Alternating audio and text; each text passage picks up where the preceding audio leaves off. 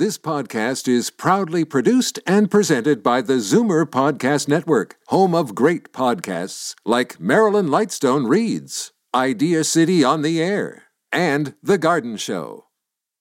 You're listening to an exclusive podcast of Fight Back on Zoomer Radio, heard weekdays from noon to one.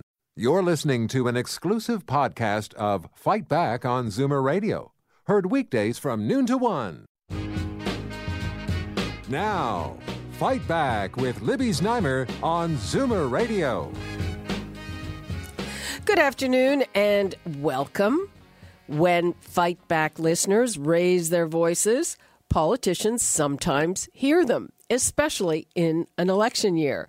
Back on March 13th, our phones rang off the hook when we told you that our vulnerable elders, nursing home residents, get less daily funding for food than inmates at our prisons.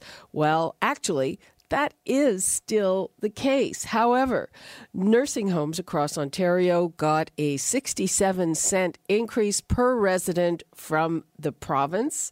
It takes effect in July, and it's actually twice the amount advocates were looking for. And apparently, the new money will mean better and fresher foods for residents in long term care facilities. So, uh, is this the most pressing need, or just one of a host of shortfalls? And uh, how far will this go to addressing uh, what is missing in nursing homes? We have three very well qualified guests. We have Wanda Morris of CARP, Candace Chartier from the Ontario Long Term Care Association, and uh, we have Cindy Gapp. Uh, who just changed the name of her organization. Hi, Cindy. Cathy, I think. Oh, I'm sorry.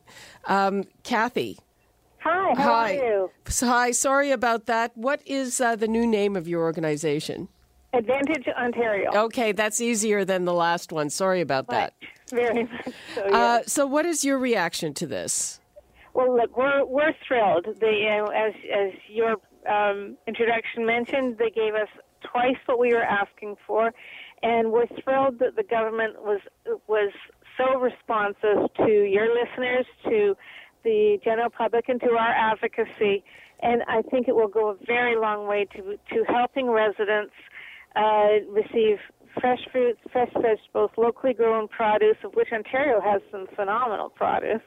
And it will go a long way, we think, to helping address the cultural need for comfort food for those who are uh, suffering from dementia and other diagnoses where they do revert back to their early years.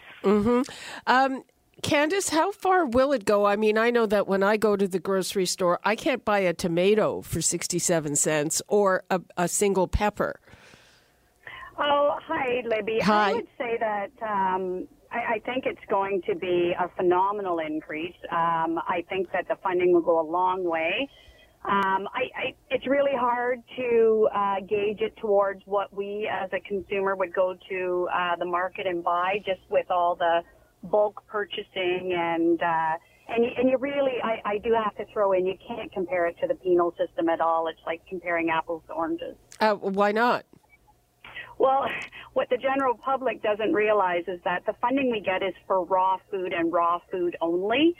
Um, we also get extra funding when it comes to meals in long-term care for the staffing, the preparation. So you, you, if you calculate it out, it's upwards of probably twenty-four, twenty-five dollars that uh, that we get for the ultimate meal experience. Mm-hmm. Um, and uh, Wanda Morris. Hi, Wanda.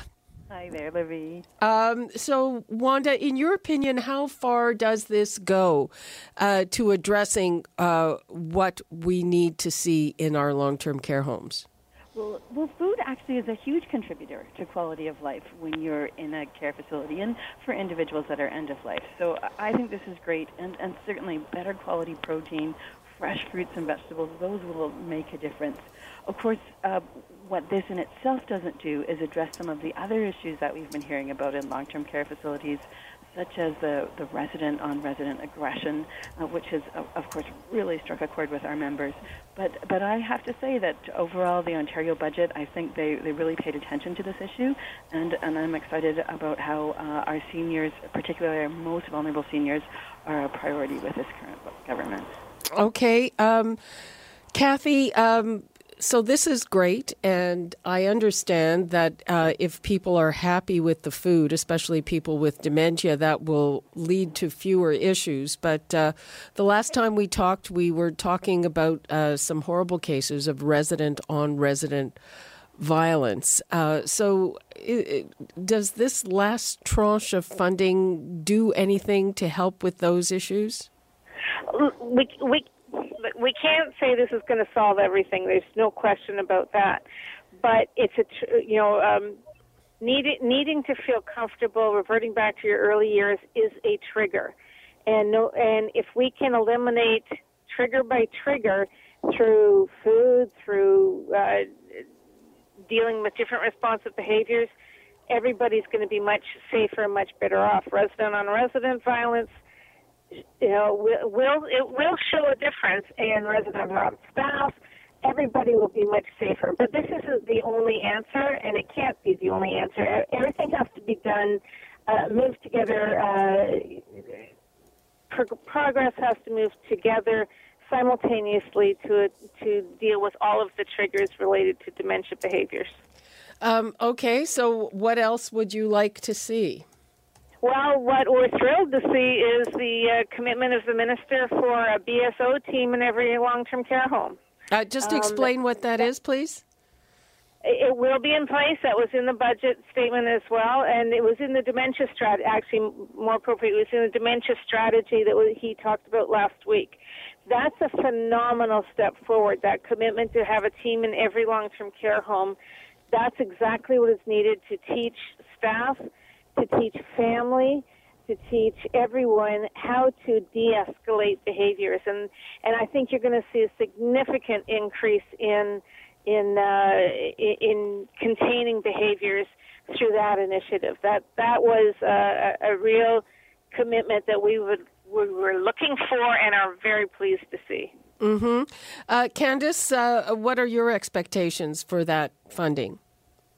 Um, I, I, think that that's the, the, the heart of the residents that we look after today. Um, we actually uh, presented to government the analysis and the research we did around Behavior Supports Ontario, the in-home teams versus the mobile outreach, and it was definitely um, uh, greater results in decreasing ag- aggressive behaviors on the uh, aggressive behavior scale as well as less restraints and and uh, um, you name it. So they listened. Um, we actually just published the research in Longwood, so the government really listened to us and and went through our analysis with a fine tuned comb, and it's going to benefit our residents immensely.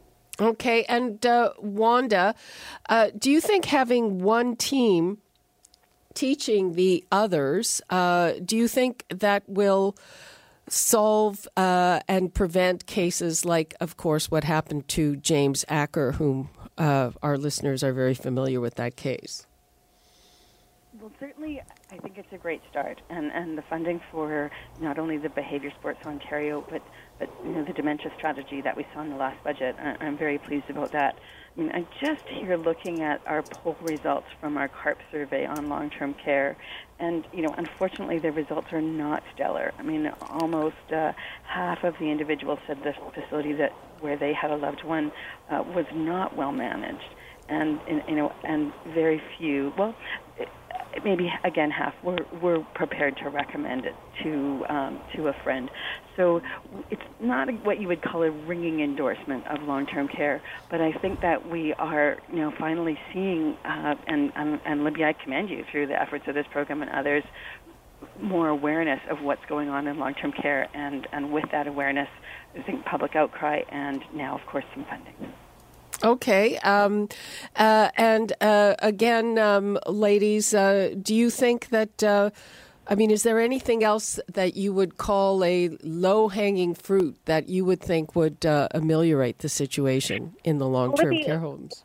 what I'd like to add before we get to that is we're, we're also urging the government to measure the results of these initiatives before they go really far ahead with anything else because we need to know if it's working first before we launch into anything else. There's there's lots of other initiatives, but I think both Wanda and Candace have said that the Behavior Supports Ontario, we've all been advocating for this for a very long time, and for the uh, teams in home, that's what our homes have been telling us they want.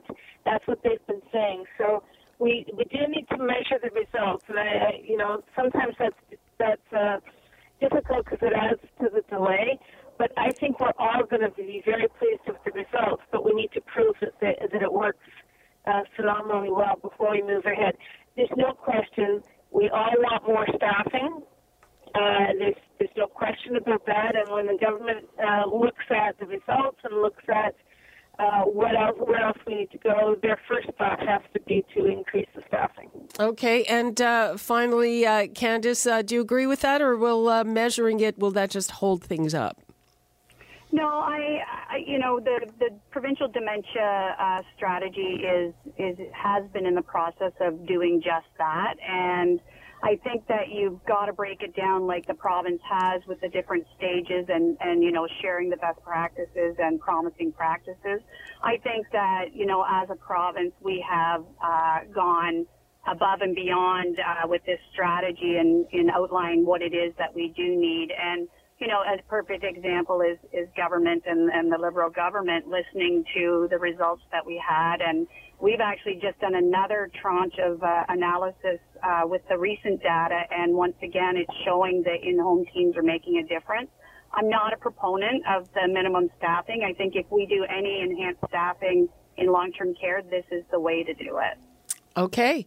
Ladies, thank you so much for that. Thanks, Libby. Nice to hear from you again. Okay, bye bye. Bye. You're listening to an exclusive podcast of Fight Back on Zoomer Radio, heard weekdays from noon to one. You're listening to an exclusive podcast of Fight Back on Zoomer Radio, heard weekdays from noon to one.